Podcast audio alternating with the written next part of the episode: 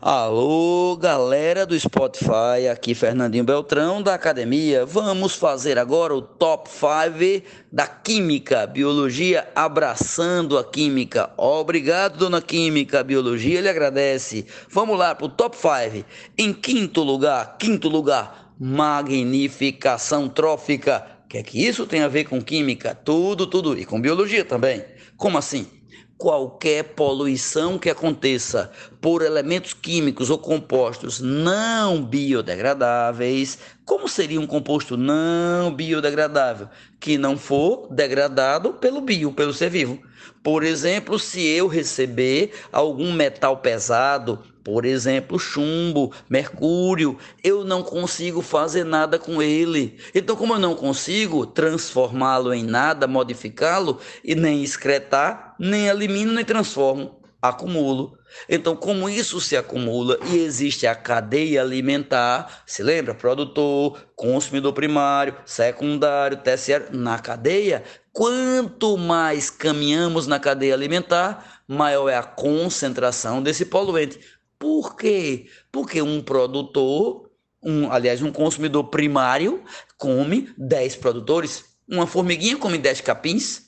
Um sapinho come 20 formigas. Uma cobra come 10 sapos. Ou seja, cada vez que eu caminho na cadeia alimentar, maior e maior e maior é a quantidade de compostos não biodegradáveis. Então, a química exercida por eles vai exercer a toxicidade química ao longo da cadeia alimentar. E quem é o pior deles? O último colocado. Isso ajuda você a entender por que é melhor comer vegetal do que animal. Veja que quase tudo que você come ou é de origem vegetal ou é de quem come vegetal. Eu como boi, o boi come planta. Eu como o porco, o porco come planta e poucas coisas animais mas sempre eu como consumidor primário ou secundário. Ninguém come leão, urubu ou consumidor terciário ou quaternário, tá ligado?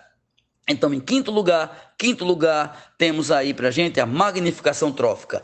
Em quarto lugar, a calagem do solo. Calagem para o solo ficar calado? Não, rapaz. Lá no Cerrado brasileiro, o solo é ácido, tem muito alumínio, é um solo irregular. Isso dá uma desnutrição das plantas. E planta desnutrida fica muito esmilinguida. A planta desnutrida fica com aqueles caules tortuosos, feito acontece no manguezal, na caatinga, no cerrado. E aí as pesquisas da Embrapa no Brasil se descobriu que se eu botar lá o cal, carbonato de cálcio, eu faço a calagem, o tamponamento, eu diminuo aquela acidez, o excesso de alumínio neutralizado e essa neutralização permite que a gente tenha hoje o cerrado como altíssimo grau de produtividade. A produtividade do cerrado é fantástica, graças a esse tratamento químico da calagem do solo, melhorando então a produção alimentar. Claro, de outro lado, degradando um pouco o cerrado.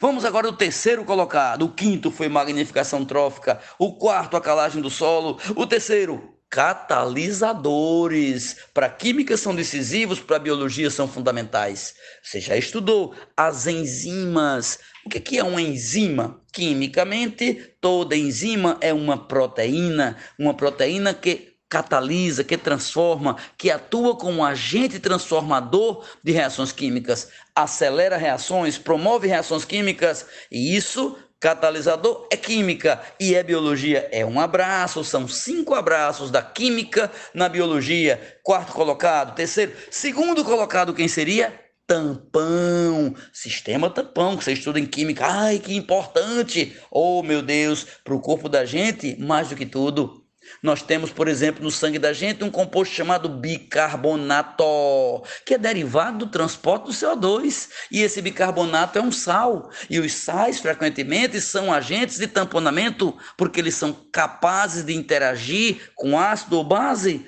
provocando uma diminuição na variância do pH. A hemoglobina a hemoglobina é uma, um composto químico, é uma proteína que tem função anfótera, pode atuar como carga positiva ou negativa, recebendo ânions e cátions, evitando grandes oscilações de pH. Olha aí o tampão no corpo humano, a química e a biologia dando aquele abraço fraternal, mas o maior de todos os abraços, o campeão, o top 5, o máximo é pontes de hidrogênio, água ligada à água, as moléculas de água estão ligadas entre si e essas ligações de hidrogênio fazem com que haja uma grande dificuldade de você modificar o estado da água. A água tem um calor específico elevado, ela demora para esquentar, ela demora para esfriar, o que é chato quando você quer esquentar uma água para fazer café, mas é fundamental para que a gente não morra assado de dia nem congelado de noite.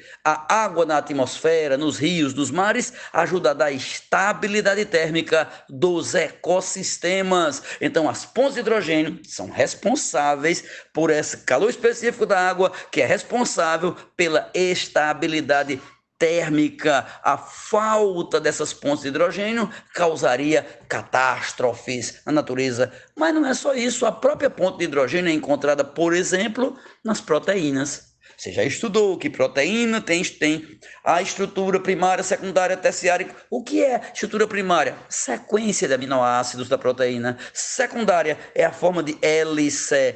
E terciária chegou. O que é estrutura terciária? É que as proteínas elas têm um formato tridimensional. As proteínas dobram-se sobre si mesmas e que li ligam várias partes delas entre si através de ponte de hidrogênio e ponte de sulfeto. É a química dando esse abraço gostoso e forte na biologia. Então, cinco abraços da química e da biologia para você, aqui da Academia Fernandinho Beltrão, professor Fernando Beltrão. Um abraço, galera.